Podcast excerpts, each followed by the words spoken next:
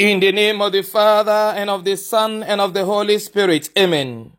The grace of our Lord Jesus Christ, the love of God, and the sweet fellowship of the Holy Spirit be with you all. Good morning, dear children of God, and welcome to Tuesday of the 11th week in ordinary time of the church's year. Today being the 20th day of June 2023. Let us invoke the person of the Holy Spirit to come dwell in us. Come, come, come, Holy Ghost, come. Come, come, come, Holy Ghost, come. Holy Ghost, come. Oh, come, oh, come. Holy Ghost, come. Oh, come, oh, come, come, come. Dear friends in Christ, the title of my homily today is Generosity Pays. Generosity Pays. The first reading today is taken from the second letter of St. Paul to the Corinthians, chapter 8, from verse 1 to verse 9. And the gospel reading is taken from the gospel according to Matthew, chapter 5, from verse 43 to verse 48. Now, in the readings of today, there is a whole lot of emphasis on the place of generosity in our Christian living. And there cannot be generosity except the heart is firstly given generously, unreservedly, and willingly to God Almighty. It is from such a heart that there could be true, genuine show of generosity and kindness. A heart that has not been truly and sincerely offered to God cannot be generous. Whatever it does in the guise of generosity will be in view of what it stands to gain. A generous heart gives without expecting anything in return. In fact, St. Paul tells us more about how handsomely sincere generosity pays. He tells us in the first reading today, we want you to know, brethren, about the grace of God which has been shown in the churches of Macedonia.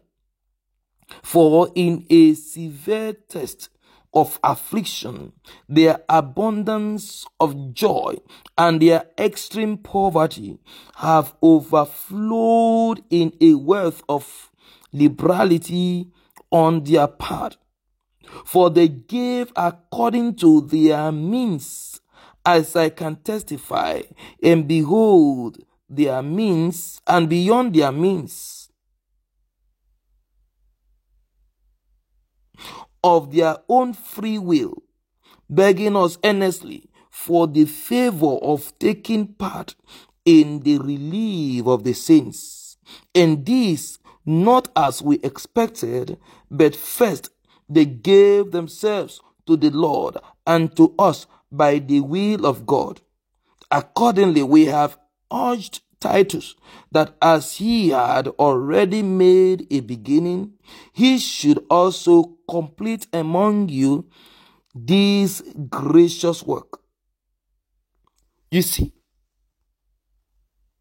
these Macedonians, these Christians, in Macedonia, in their affliction, in their poverty, in their lack, in their want, in their challenges, in their trying times, saw the need to understand, to share in the pains of the early Christian disciples and apostles. And they donated generously to support these early Christian preachers who were in need according to their means and willingly so. For they have offered their heart and their will to God Almighty. And this explains why this level of generosity in sincerity could flow from them. And now St. Paul attested that they lived in wealth because of their generosity. Now they didn't give this with a view to becoming wealthy. It is just the natural course of generosity paying off. Beloved children of God, many are frustrated today in giving because instead of giving from a generous heart, the heart that is, has been offered to God firstly and willingly so, they give from a heart of expectation, a business heart. They see they are giving as an investment. Maybe by giving to the pastors and to the priests, God will answer their prayers. And we don't see that prayer answered in their own terms because most often God answers our prayers, but because they are not answered in our own terms, we believe they are not yet answered. When these prayers are not answered in their own terms, they become frustrated. Beloved children of God, those who have had their hearts sincerely offered to God, they learn to understand more with their priests and their pastors in their moments of difficulties and trials. You know, I don't know if you have noticed that it is very, very easy for us to see the flaws and the faults of our, the pastors of our souls, the priests, the religious leaders, and we rarely see their plights most often we are blinded to their plights.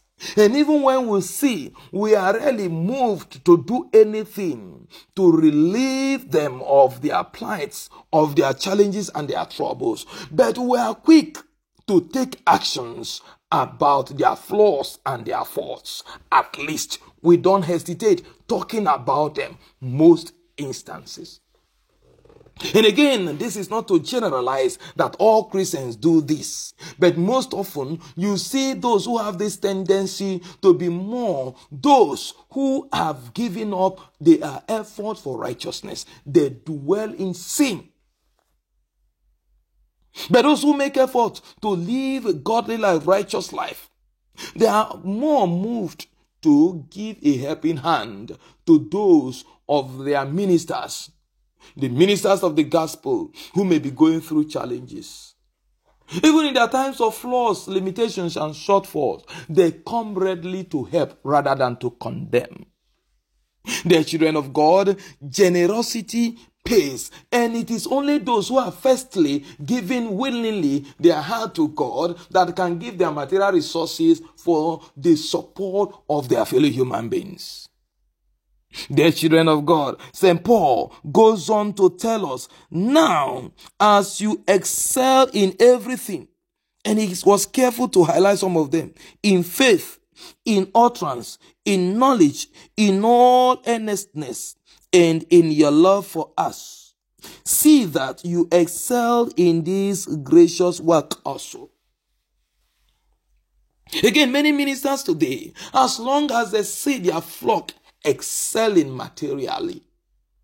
And particularly when they share in this wealth of their flock. They rarely care about the salvation of the souls of their flock. We have it as a responsibility that we ensure that our flock do not only excel in material things, in faith, in their utterances, in knowledge, in earnestness, but also in the gracious work of God.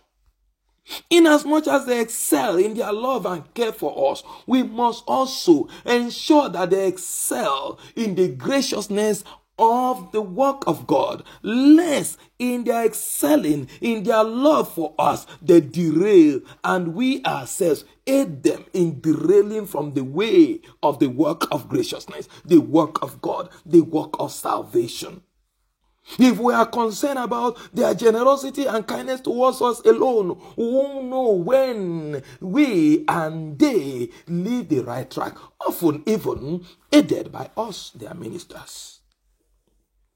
The children of God. Therefore, today God challenges all of us, the ministers and the flock alike, to firstly rededicate our hands to God without any reservation and without any um insincerity so that from such a heart that has been offered unto God we can become sincerely generous towards one another. Because even as pastors of souls there is need for us to be pastorally generous towards our flock and even materially generous too. Because our salvation must be holy holistic. Salvation must be integral. For the salvation Christ came to offer us is not one-sided, it's not one-dimensional. It touches both the soul and the body. And so our pastoral generosity must carry on board both the body and the soul. They care for the body and care for the soul. And that is why Jesus challenges us today that we must become better than the Pharisees and the scribes. We must go to the point of being able to love even our enemies, even those who afflict us and those who persecute us. We must be able to pray for them, wish them well, and actually act in reality for their wellness. Today, friends in Christ, if we do all this, we will see how handsomely generosity pays. May God continue to bless you and may you need the reward of your sincere show of generosity and kindness to all through Christ our Lord. Amen. The Lord be with you. May Almighty God bless you, the Father and the Son and the Holy Spirit. Amen. Be assured of my prayers and my blessings always.